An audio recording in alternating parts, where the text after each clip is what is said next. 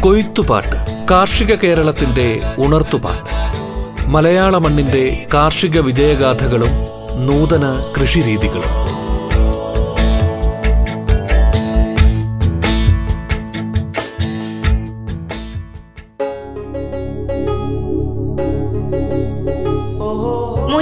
കൃഷിയിലൂടെ വിജയഗാഥ രചിക്കുകയാണ് തിരുവനന്തപുരം ജില്ലയിലെ മലയൻകീഴ് പഞ്ചായത്തിലെ യുവ കർഷകൻ വിഷ്ണു.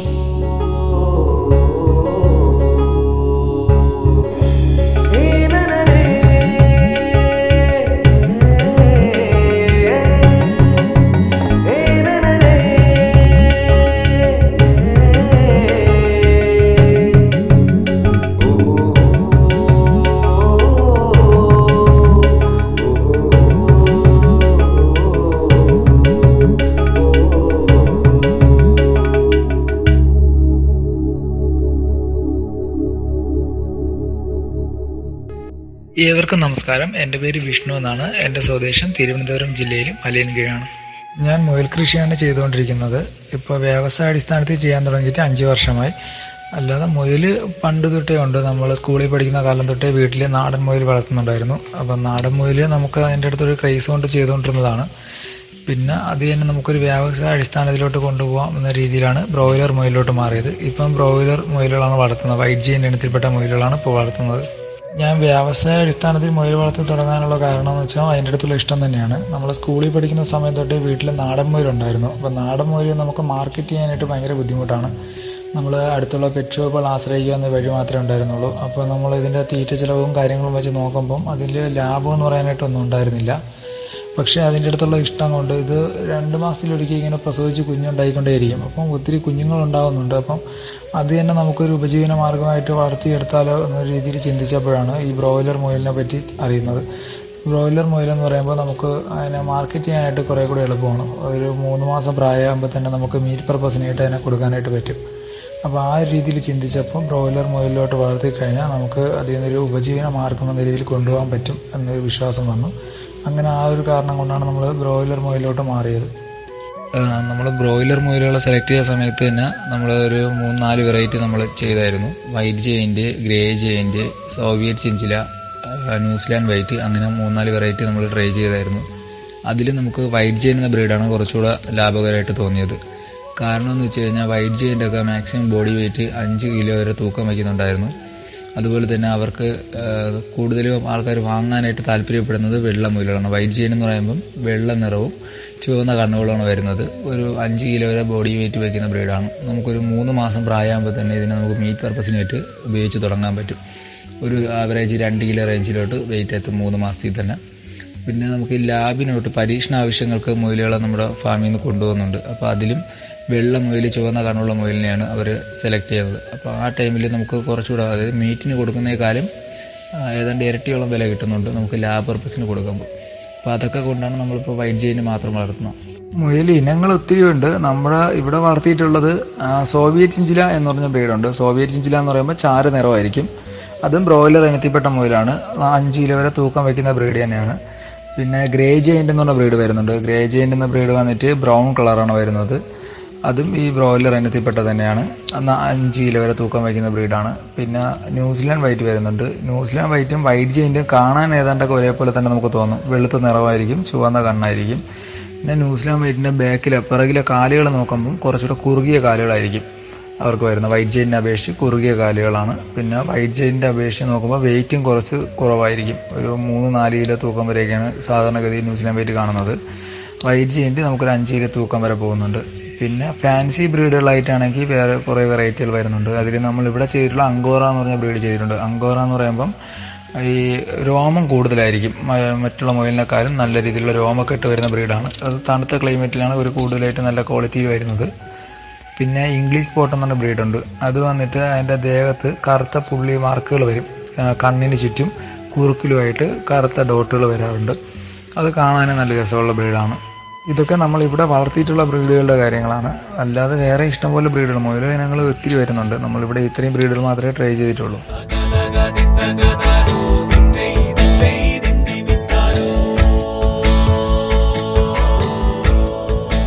കൊയ്ത്തുപാട്ട് കാർഷിക കേരളത്തിന്റെ ഉണർത്തുപാട്ട്.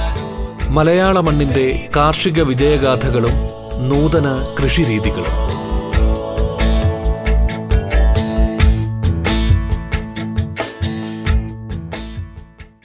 ആദ്യം നമ്മൾ മുയലിനെ കൊണ്ടുവന്നത് കൊടൈക്കനാൽ മന്നമന്നൂരിൽ നിന്നാണ്. മന്നമന്നൂർ ഗവൺമെന്റ് ഫാമിൽ നിന്നാണ് ആദ്യം നമ്മൾ മുയലിനെ കൊണ്ടുവന്നത്.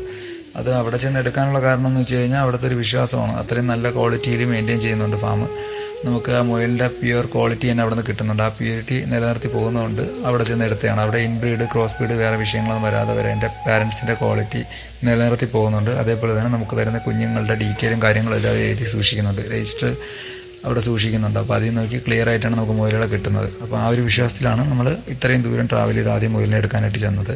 അതുപോലെ പ്രധാനമാണ് നമ്മൾ മുയലിനെ എടുക്കുന്നതിന് മുമ്പ് അവർക്കുള്ള തീറ്റ അതായത് പുല്ല് ഇലവർഗങ്ങൾ കൊടുക്കണം ഒരു നേരം എന്തായാലും. അപ്പോൾ തീറ്റ പുല്ലിന്റെ ലഭ്യത ഉറപ്പുവരുത്തണം. അതിന് തീറ്റ പുല്ല് നട്ട് പൊടിപ്പിക്കേണ്ട സ്ഥലമുണ്ടെങ്കിൽ അതാണ് ഏറ്റവും നല്ലത്.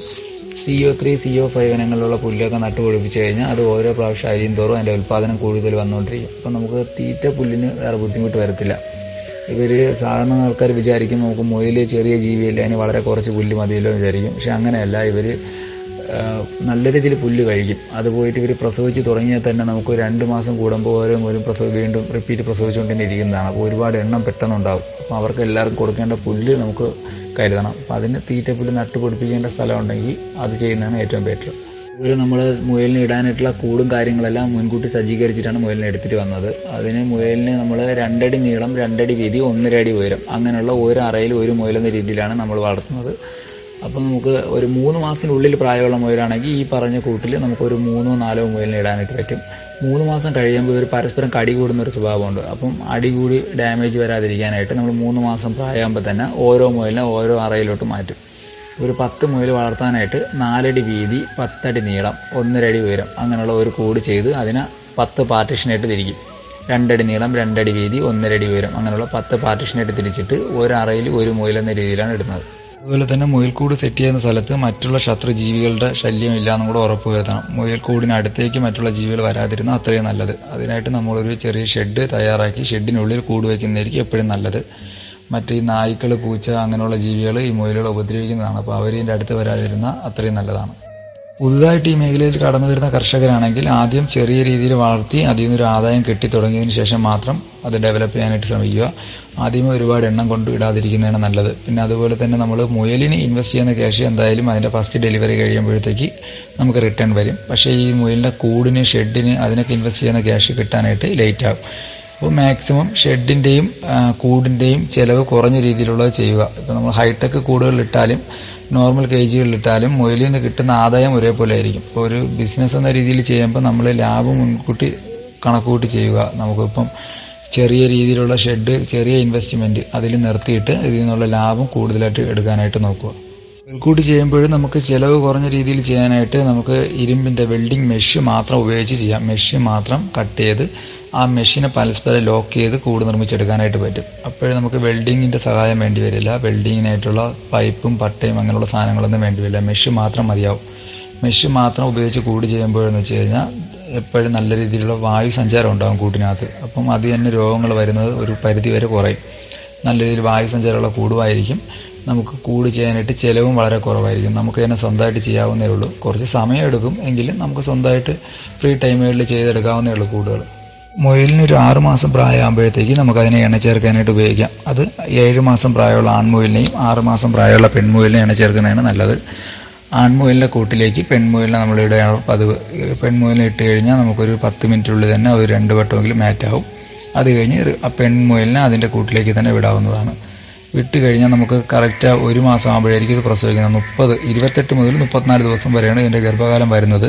സാധാരണഗതിയിൽ മുപ്പത് ദിവസം ഇത് പ്രസവിക്കുന്നത്. മറ്റേത് ഇരുപത്തഞ്ച് ദിവസം ആകുമ്പോഴത്തേക്ക് ഇവയുടെ കൂട്ടിലോട്ട് നമ്മളൊരു നെസ്റ്റ് ബോക്സ് തയ്യാറാക്കി വെച്ച് കൊടുക്കണം. നെസ്റ്റ് ബോക്സിന്റെ സൈസ് എന്ന് പറയുമ്പം എട്ടിഞ്ച് വീതിയും പതിനഞ്ച് ഇഞ്ച് നീളവും ആറിഞ്ച് ഹൈറ്റും അങ്ങനെ ഒരു തടിയിൽ ഒരു ചെറിയ പലകയിൽ ഒരു ബോക്സ് തയ്യാറാക്കി കൂട്ടിൽ വെച്ച് കൊടുത്തു കഴിഞ്ഞാൽ അതിനുള്ളിലായിരിക്കും ഇത് പ്രസവിക്കുന്നത്. പ്രസവിക്കുന്നതിന് മുമ്പായിട്ട് നമ്മൾ കൊടു കഴിക്കാനായിട്ട് കൊടുക്കുന്ന പുല്ലും ഇതിന്റെ രോമവും എല്ലാം പറിച്ചെടുത്ത് ഇതൊരു കൂട് അതിനകത്ത് ഒരുക്കും. കുഞ്ഞുങ്ങളുടെ സേഫ്റ്റിക്ക് വേണ്ടി ബെഡ് തയ്യാറാക്കുന്ന കാണാൻ പറ്റും. അതിനുള്ളിലായിരിക്കും പ്രസവിക്കുന്നത്. പ്രസവിച്ച് കഴിഞ്ഞാൽ നമ്മൾ കുഞ്ഞുങ്ങളെ ഡിസ്റ്റർബ് ചെയ്യാതിരിക്കുന്നതാണ് നല്ലത്. അവർ തന്നെ നോക്കിക്കോളും. അമ്മ മൂലം തന്നെ കുഞ്ഞുങ്ങൾക്ക് പാലൂട്ടി വളർത്തിയെടുത്തോളും. പത്ത് ദിവസമാകുമ്പോൾ കുഞ്ഞുങ്ങൾ കണ്ണ് തുറക്കും. കണ്ണ് തുറന്നൊരു പതിനഞ്ച് ദിവസമൊക്കെ ആകുമ്പോൾ കുഞ്ഞുങ്ങൾ ആ ബോക്സിൽ നിന്ന് പുറത്തിറങ്ങി വരാൻ തുടങ്ങും. അപ്പോൾ നമുക്ക് ബോക്സ് കൂട്ടിൽ നിന്ന് മാറ്റി കൊടുക്കാം. അമ്മയും കുഞ്ഞിനെ നമുക്ക് കൂട്ടിൽ വിട്ടേക്കാം. തീറ്റ ഇവർക്ക് കൊടുക്കുന്നത് നമ്മൾ ഒരു നേരം ഇലയാഹാരം കൊടുക്കും. പുല്ലാണ് കൊടുക്കുന്നത്. ഇവിടെ കൊടുക്കുന്നത് രാവിലെ പുല്ല് കൊടുക്കും. വൈകുന്നേരം അഞ്ച് മണിക്ക് ശേഷം ഇവർക്ക് ഖരാഹാരം കൊടുക്കും. അതായത് നമ്മൾ തവിട് പിണ്ണാക്ക് ചോളത്തിന്റെ പൊടി ഇത് മിക്സ് ചെയ്ത് ഒരു മുയലിന് നൂറ് ഗ്രാം കിട്ടുന്ന രീതിയിൽ കൂടുകളിൽ കൊടുക്കും. അപ്പോൾ ഇത് പ്രസവിച്ച് കിടക്കുന്ന മുയലാകുമ്പോഴത്തേക്ക് അത് കണക്കാക്കി ഒരു നൂറ്റമ്പത് ഗ്രാം വരെ കൊടുക്കേണ്ടതാണ്. കുഞ്ഞുങ്ങൾ പ്രസവിച്ചതിന് ശേഷം മുപ്പത് ദിവസം ആകുമ്പോഴത്തേക്ക് കുഞ്ഞുങ്ങളെ നമുക്ക് അമ്മയുടെ അടുത്ത് നിന്ന് മാറ്റാം. ഒരു ഇരുപത്തഞ്ച് ദിവസം ആകുമ്പോൾ തന്നെ ഇവർ സ്വന്തമായിട്ട് തീറ്റ അടിക്കാൻ പ്രാപ്തരാകും. എങ്കിലും നമ്മളൊരു മുപ്പത് ദിവസം കഴിയുമ്പോഴത്തേക്ക് അമ്മ അടുത്ത് കുഞ്ഞുങ്ങളെ മാറ്റാം. മാറ്റിയ ശേഷം അമ്മ മുയലിനെ വീണ്ടും നമുക്ക് എണ്ണ ചേർത്ത് വിടാം. കുഞ്ഞുങ്ങളെ മാറ്റി ഒരു പതിനഞ്ച് ദിവസം നമ്മുടെ കയ്യിലിട്ട് തന്നെ നോക്കുക നല്ല രീതിയിൽ ട്രീറ്റ് ചെയ്തതിന് ശേഷം ആവശ്യക്കാർ കുഞ്ഞുങ്ങൾക്ക് ആവശ്യക്കാരുണ്ടെങ്കിൽ അങ്ങനെ സെയിൽ ചെയ്യാം. ഇല്ലാന്നുണ്ടെങ്കിൽ അവർക്ക് ഫുഡ് കൊടുത്ത് വളർത്തുക. ഒരു മൂന്ന് മാസം പ്രായമാകുമ്പോഴത്തേക്ക് നമുക്ക് മീറ്റ് പർപ്പസിനോട്ട് മാറ്റാം.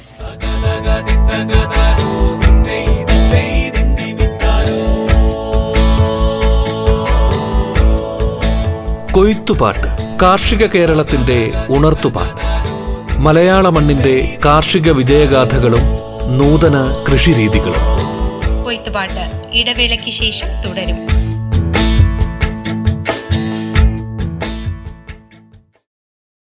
കൊയ്ത്തുപാട്ടിൽ നമുക്കൊപ്പമുള്ളത് മുയൽ കൃഷിയിലൂടെ വിജയഗാഥ രചിച്ചുകൊണ്ടിരിക്കുന്ന തിരുവനന്തപുരം മലയൻകീഴ് സ്വദേശിയായ യുവ കർഷകൻ വിഷ്ണുവാണ് കൊയ്ത്തുപാട്ട് കാർഷിക കേരളത്തിന്റെ ഉണർത്തുപാട്ട്. മലയാള മണ്ണിന്റെ കാർഷിക വിജയഗാഥകളും നൂതന കൃഷിരീതികളും.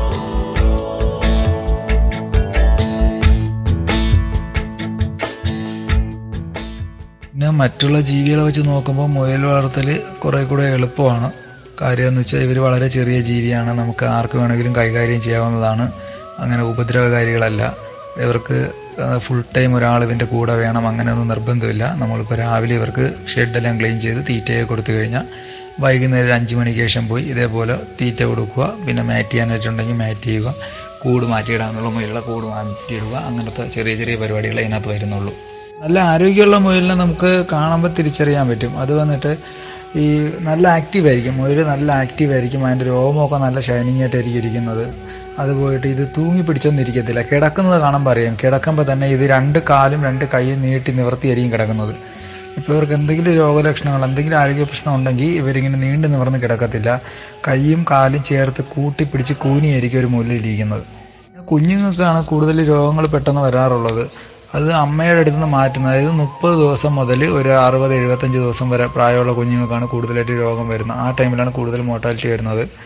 അത് ഈ അമ്മയുടെ അടുത്ത് നിന്ന് മാറ്റുന്ന സമയത്ത് തന്നെ നമ്മൾ നന്നായിട്ട് കെയർ ചെയ്യണം. മുയലിന് മെയിനായിട്ട് ഈ വയറിളക്കം വയറ് പെരുക്കം അങ്ങനെയുള്ള രോഗങ്ങൾ വരും. കുഞ്ഞുങ്ങൾക്ക് ഫുഡ് അവർ ഒരുപാട് എടുക്കും.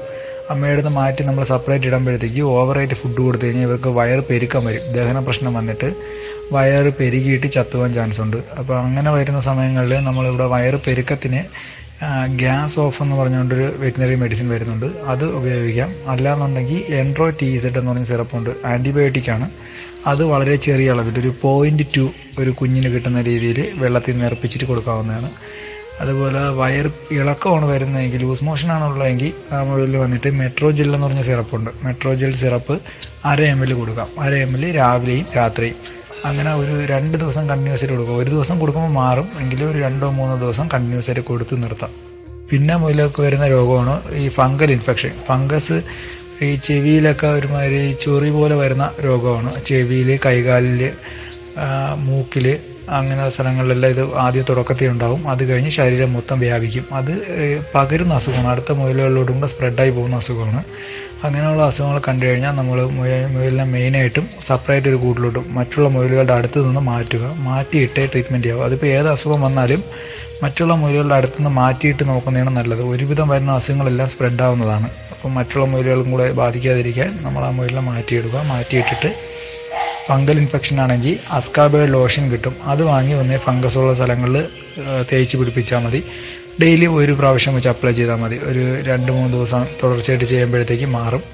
അല്ലെങ്കിൽ ഹൈടെക്കിന്റെ ഓറൽ സൊല്യൂഷൻ കിട്ടും. അത് വാങ്ങിയിട്ട് അര എം എൽ കുടിപ്പിക്കുക. അര എം എൽ കൊടുത്തു കഴിഞ്ഞാൽ പിന്നെ ഒരു നാല് ദിവസം ഗ്യാപ്പ് ഇട്ട് വീണ്ടും അര എം എൽ കൊടുക്കാം. അങ്ങനെ ഒരു മൂന്ന് ഡോസൊക്കെ ആകുമ്പോഴത്തേക്ക് കൊഴിഞ്ഞ് മാറും. പിന്നെ ഓവറായി പോയി. ദേഹം മൊത്തം ബാധിച്ച് കഴിഞ്ഞെങ്കിൽ പിന്നെ ഐവർമെറ്റ് ഇഞ്ചക്ഷൻ ആയിരിക്കും നല്ലത്. ഐവർമെറ്റ് ഇഞ്ചക്ഷൻ ഒരു വലിയ മുയലിന് പോയിന്റ് ടു എന്ന നിരക്കിൽ എടുക്കാവുന്നതാണ്.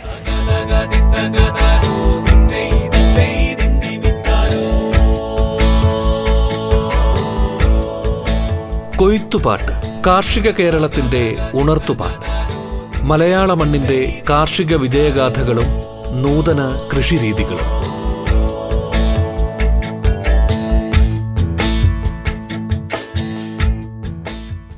പിന്നെ ഇവർക്ക് വരുന്നത് കോക്സിഡിയോസ് എന്ന രോഗം വരാറുണ്ട്. അത് വന്നിട്ട് കുഞ്ഞുങ്ങളെയാണ് മെയിനായിട്ട് ബാധിക്കുന്ന ഒരു ഒരു മാസത്തിനും രണ്ട് മാസത്തിനും ഇടയ്ക്ക് പ്രായമുള്ള കുഞ്ഞുങ്ങളാണ് മെയിനായിട്ട് ബാധിക്കുന്നത് കാണാറുള്ളത്. അതിനാണെങ്കിൽ നമുക്ക് കുഞ്ഞുങ്ങൾ പെട്ടെന്ന് പിടഞ്ഞ് വീണ് മരിക്കുന്നതായിട്ട് കാണാം. പെട്ടെന്ന് കുഴഞ്ഞ് വീണ് പിടച്ച് പിടച്ച് മരിക്കും. അത് പെട്ടെന്ന് സ്പ്രെഡാവും. ബാക്കിയുള്ള കുഞ്ഞുങ്ങളിലോട്ട് വീണ് പെട്ടെന്നാവും. അതിന് നമുക്ക് മരുന്നായിട്ട് സൾഫ കണ്ടന്റുള്ള ഏതെങ്കിലും മരുന്ന് ഉപയോഗിക്കാം. ഈ മാർക്കറ്റിൽ സൂപ്പർ കോക്സ് ബാക്ടറിസോൾ ബയോഡ്രിം എന്നൊക്കെ പറഞ്ഞ് പൗഡർ രൂപത്തിൽ വരുന്നുണ്ട്. അത് വാങ്ങി കുടിക്കുന്ന വെള്ളത്തിൽ മിക്സ് ചെയ്ത് കൊടുത്താൽ മതി. കണ്ടിന്യൂസ് ആയിട്ട് ഇപ്പോൾ രോഗം കണ്ടതിന് ശേഷമാണ് നമ്മൾ കൊടുക്കുന്നതെങ്കിൽ അഞ്ച് ദിവസം കണ്ടിന്യൂസ് ആയിട്ട് കൊടുക്കുക. അഞ്ച് ദിവസം കൊടുത്തു കഴിയുമ്പോഴത്തേക്ക് മാറും. മാറിയാലും ഒരു അടുത്ത മാസം അതേ ടൈമും അടുത്ത മാസം ഒന്നും കൂടെ വെള്ളത്തിൽ ആഡ് ചെയ്ത് അഞ്ച് ദിവസം കണ്ടിന്യൂസ് ആയിട്ട് കൊടുക്കുന്നത് നല്ലതായിരിക്കും. പിന്നെ വരുന്ന ഒരു രോഗമാണ് പാസ്റ്റുലോസിസ് അത് ഇവരുടെ ശ്വാസകോശത്തെ ബാധിക്കുന്ന ഒരു രോഗം വെള്ളം വരുന്നത് പോലെ കാണാൻ പറ്റും. പിന്നെ ഒരു കുറുകുന്ന പോലത്തെ സൗണ്ട് ഉണ്ടാകും പിന്നെ കാഷ്ടത്തിൽ കഫം പോലെ മിക്സായി പോകുന്നതായിട്ട് കാണുന്നു കാണാൻ പറ്റും. അങ്ങനെയൊക്കെ വരുന്നത് പാസ്റ്റിലോസിന്റെ ലക്ഷണങ്ങളാണ്. അപ്പോൾ അതിന് ആന്റിബയോട്ടിക്കാണ് എൻട്രോ ടി സെഡ് നല്ല റിസൾട്ടുള്ള മരുന്നാണ്. എൻട്രോ ടീസെഡ് കൊടുക്കാം. എൻട്രോ ടീസെഡ് ഒരു മുയലിന് വലിയ മുയലുകൾക്കാണ് അത് പ്രധാനമായിട്ടും വരുന്നത്. അതിന് വലിയ മുയലിന് അര എം എൽ എൻട്രോ വെച്ച് രാവിലെയും വൈകുന്നേരവും കൊടുക്കാം. പിന്നെ ഇവർ ഫുഡ് എടുക്കാനായിട്ട് ആ ടൈമിൽ ഭയങ്കര ബുദ്ധിമുട്ടായിരിക്കും. ഫുഡ് കഴിക്കുന്നില്ല എന്നുണ്ടെങ്കിൽ അതിന് ഇടയ്ക്ക് അതായത് ഉച്ച സമയത്ത് എന്തെങ്കിലും വൈറ്റമിൻ സിറപ്പും കൂടെ കൊടുക്കേണ്ടതായിട്ട് വരും. ഇതിലേക്ക് രോഗം വന്നിട്ട് ട്രീറ്റ്മെന്റ് ചെയ്തെടുക്കുന്നതിനെക്കാട്ടിലും രോഗം വരാതെ നോക്കുന്നതാണ് എപ്പോഴും നല്ലത്. അതിനായിട്ട് നമുക്ക് കൂടും പരിസരവും നല്ല വൃത്തിയോടെ സൂക്ഷിക്കുക. പിന്നെ ഷെഡിനകത്ത് നല്ല രീതിയിൽ വായു സഞ്ചാരം ഉറപ്പുവരുത്തണം പിന്നെ കുടിക്കാൻ കൊടുക്കുന്ന വെള്ളം ശുദ്ധജലമായിരിക്കണം ഈ പാത്രം തീറ്റ വയ്ക്കുന്ന പാത്രവും കുടിക്കാൻ വെള്ളം കൊടുക്കുന്ന പാത്രത്തിലാണെങ്കിൽ അതും ഡെയിലി ക്ലീൻ ചെയ്യണം. അതിൽ വേറെ ഫംഗസ് അങ്ങനെയുള്ള രോഗങ്ങളൊന്നും പിടിക്കാതിരിക്കാനായിട്ട് ഡെയിലി ക്ലീൻ ചെയ്ത് പൂപ്പൽ ബാധയൊന്നും വരാതെ തന്നെ നോക്കണം. നല്ല വൃത്തിയോടെ കൂടും പരിസരവും ഉണ്ടെങ്കിൽ മുയലുകൾക്ക് ഒരുവിധ അസുഖങ്ങളൊന്നും അങ്ങനെ പെട്ടെന്ന് വരാത്ത ജീവിയാണ്. എന്ന് വെച്ചാൽ നമ്മൾ തുറന്ന് വിടുകയോ പുറത്ത് കൊണ്ടുപോകുകയൊന്നും ചെയ്യുന്നില്ല. ഷെഡിനകത്ത് മാത്രം കിടന്ന് വളരുന്ന ജീവിയാണ്. അപ്പം ഷെഡിനകത്ത് അണുക്കൾ കയറാത്ത രീതിയിൽ നോക്കിയാൽ മാത്രം മതി. ഇവിടെ രാവിലെ നമ്മൾ ഷെഡിലോട്ട് ചെന്ന് കഴിഞ്ഞാൽ ആദ്യം ക്ലീനിങ് ആണ്. കൂടെല്ലാം ക്ലീൻ ചെയ്യും. കൂടെല്ലാം ക്ലീൻ ചെയ്ത് ഇവർക്ക് കുടിക്കാനുള്ള വെള്ളവും കൊടുത്തു കഴിഞ്ഞാൽ പിന്നെ നമ്മൾ പുല്ലിട്ട് കൊടുക്കും. പുല്ല് ഒരു മുയലിന് ഇരുന്നൂറ് ഗ്രാം മുതൽ അര കിലോ വരെ കിട്ടുന്ന രീതിയിൽ എല്ലാ മുയലിനും പുല്ല് കൊടുക്കണം. പിന്നെ അത് കഴിഞ്ഞ് കുഞ്ഞുങ്ങൾ പ്രസവിച്ചെടുക്കുന്ന കുഞ്ഞുങ്ങളെല്ലാം ആരോഗ്യത്തോടെയാണോ ആക്റ്റീവ് ആണോ എന്നും കൂടെ ചെക്ക് ചെയ്യണം. ഇത്രയേ ഉള്ളൂ രാവിലത്തെ പരിപാടി. അത് കഴിഞ്ഞാൽ പിന്നെ വൈകുന്നേരം അഞ്ച് മണിക്ക് ശേഷമാണ്. അഞ്ച് മണിക്ക് ശേഷം നമ്മൾ മുയലിൽ കരയാഹാരമാണ് കൊടുക്കുന്നത്. കൈത്തീറ്റയാണ് കൊടുക്കുന്നത്. കൈത്തീറ്റ വന്നിട്ട് മുപ്പത് ശതമാനം ചോളത്തിന്റെ മാവ് മുപ്പത് ശതമാനം പിണ്ണാക്ക് നാൽപ്പത് ശതമാനം തവിട്. ആ ഒരു റേഷ്യോയിൽ മിക്സ് ചെയ്ത് ഒരു അഡൽറ്റ് ആയിട്ടുള്ള മുയൽ നൂറ് ഗ്രാം കിട്ടുന്ന രീതിയിലാണ് കൊടുക്കുന്നത്. അത് നമ്മൾ കുറച്ച് വെള്ളത്തിൽ അതായത് പുട്ടിന് വിരകുന്ന പരുവത്തിൽ വെള്ളം നനച്ച് അതാണ് കൊടുക്കുന്നത്. അതുപോലെ തന്നെ വൈകുന്നേരമാണ് നമ്മൾ എണ ചേർക്കുന്ന മുയലുകള. മുയലുകളെ എണ ചേർക്കാനുള്ള മുയലുകള രജിസ്റ്റർ ഉണ്ടാകും മുയല അതിൽ ക്ലിയർ ആയിട്ട് എഴുതിയിട്ടുണ്ടാകും മുയലുകളുടെ ഡേറ്റ് ഓഫ് ബർത്തും ഡീറ്റെയിൽസും കാര്യങ്ങളെല്ലാം. അപ്പോൾ മുപ്പത് ദിവസമായ കുഞ്ഞുങ്ങളെ അമ്മയുടെ അടുത്ത് മാറ്റാനുള്ളതിനെ മാറ്റാം. ബാക്കി ഇപ്പോൾ അമ്മ മുയലിനെ രണ്ടാമത് എണ ചേർക്കാനുണ്ടെങ്കിൽ അങ്ങനെ എണ ചേർക്കാം. അങ്ങനെയുള്ള പരിപാടികളെല്ലാം വൈകുന്നേരങ്ങളിലാണ് ചെയ്യാറുള്ളത്. ആറ് മാസത്തിന് മേളിൽ പ്രായമുള്ള നല്ല ആരോഗ്യമുള്ള മുയലുകളെ നമുക്ക് എണ്ണ ചേർക്കാനായിട്ട് ഉപയോഗിക്കാം. അതിന് ആൺമുയലിന്റെ കൂട്ടിലേക്ക് പെൺമുയലിനെയാണ് നമ്മൾ ഇടുന്നത്. അത് ഒന്ന് രാവിലെ അല്ലെങ്കിൽ വൈകുന്നേരം. ഉച്ച സമയങ്ങളിൽ എണ്ണ ചേർക്കാനായിട്ട് വിടാതിരിക്കുന്നതാണ് നല്ലത്. ഉച്ച സമയങ്ങളിൽ ഇടുമ്പോഴത്തേക്ക് കുഞ്ഞുങ്ങളുടെ എണ്ണം കുറയുന്നതായിട്ട് കാണുന്നുണ്ട്. ഒന്നുകിൽ രാവിലെ അല്ലെങ്കിൽ വൈകുന്നേരം ആറ് മണിക്ക് ശേഷം എണ്ണ ചേർക്കാനായിട്ട് വിടാം. ആ ടൈ ആണിന്റെ കൂട്ടിലേക്ക് പെൺമുയലിനെ വിട്ടാൽ മതി. ഒരു ഒരു പത്ത് മിനിറ്റ് വിട്ടിരുന്നാൽ മതി. പത്ത് മിനിറ്റ് വിടുമ്പോഴത്തേക്ക് ഒരു രണ്ടോ മൂന്നോ പ്രാവശ്യം ആൺമുയൽ എണ ചേരും. അത് കഴിഞ്ഞിട്ട് പെൺമുയലിനെ തിരിച്ച് പെണ്ണിന്റെ കൂട്ടിലോട്ട് തന്നെ വിടാം. നമ്മൾ ഇണ ചേർത്ത് കഴിഞ്ഞാൽ ഒരു മൂന്ന് ദിവസം കഴിയുമ്പം റിപ്പീറ്റ് അതേപോലെ പെൺമുയലിനെ ആണിന്റെ കൂട്ടിലേക്ക് വിട്ടു നോക്കുമ്പം നേരത്തെ ഇണ ചേർത്ത് സക്സസ് ആയിട്ടുണ്ടെങ്കിൽ പെൺമുയൽ ഒരു പിന്നീട് മാറ്റാവാനായിട്ട് നിൽക്കില്ല കുറുകുന്നൊരു സൗണ്ട് കേൾപ്പിക്കും. അങ്ങനെ കേൾപ്പിക്കുമ്പോഴത്തേക്ക് നമുക്ക് ഒരു അൻപത് ശതമാനം ഉറപ്പ് വരുത്താം. അത് നേരത്തെ വിട്ടപ്പം മാറ്റ് ചെയ്ത് പിടിച്ചിട്ടുണ്ടെന്ന്. അത് കഴിഞ്ഞ് ഒരു കറക്റ്റ് മാറ്റ് ചെയ്ത് പത്ത് ദിവസം ആകുമ്പോഴും നമ്മൾ അതിന്റെ അടിവേറിൽ കൈവച്ച് നോക്കുമ്പോഴറിയാൻ പറ്റും. കുഞ്ഞുങ്ങളുണ്ടെങ്കിൽ ബോൾ പോലെ നമ്മുടെ കൈ കൂടെ തെന്നി മാറി പോകുന്നതായിട്ട് അനുഭവപ്പെടും. അങ്ങനെ നോക്കിക്കഴിഞ്ഞാൽ നമുക്ക് നൂറ് ശതമാനം ഉറപ്പിക്കാം. കുഞ്ഞുങ്ങൾ കൺഫേം ആയിട്ടുണ്ടോ ഇല്ലയെന്ന്. അത് കഴിഞ്ഞൊരു ഇരുപത്തഞ്ച് ദിവസം ആകുമ്പോൾ നമ്മളൊരു നെക്സ്റ്റ് ബോക്സ് കൂട്ടിൽ വെച്ച് കൊടുക്കണം. ഇവർക്ക് പ്രസവിക്കാൻ വേണ്ടിയിട്ടാണ്. ഒരു ചെറിയ തടിയിൽ ആറിഞ്ചിന്റെ പലകയിൽ എട്ടിഞ്ച് വീതി പതിനഞ്ചിഞ്ച് നീളത്തിന് ഒരു ബോക്സ് തയ്യാറാക്കി കൂട്ടിൽ വെച്ച് കൊടുത്തു കഴിഞ്ഞാൽ അമ്മ മുതൽ അതിനകത്തായിരിക്കും കയറി പ്രസവിക്കുന്നത്.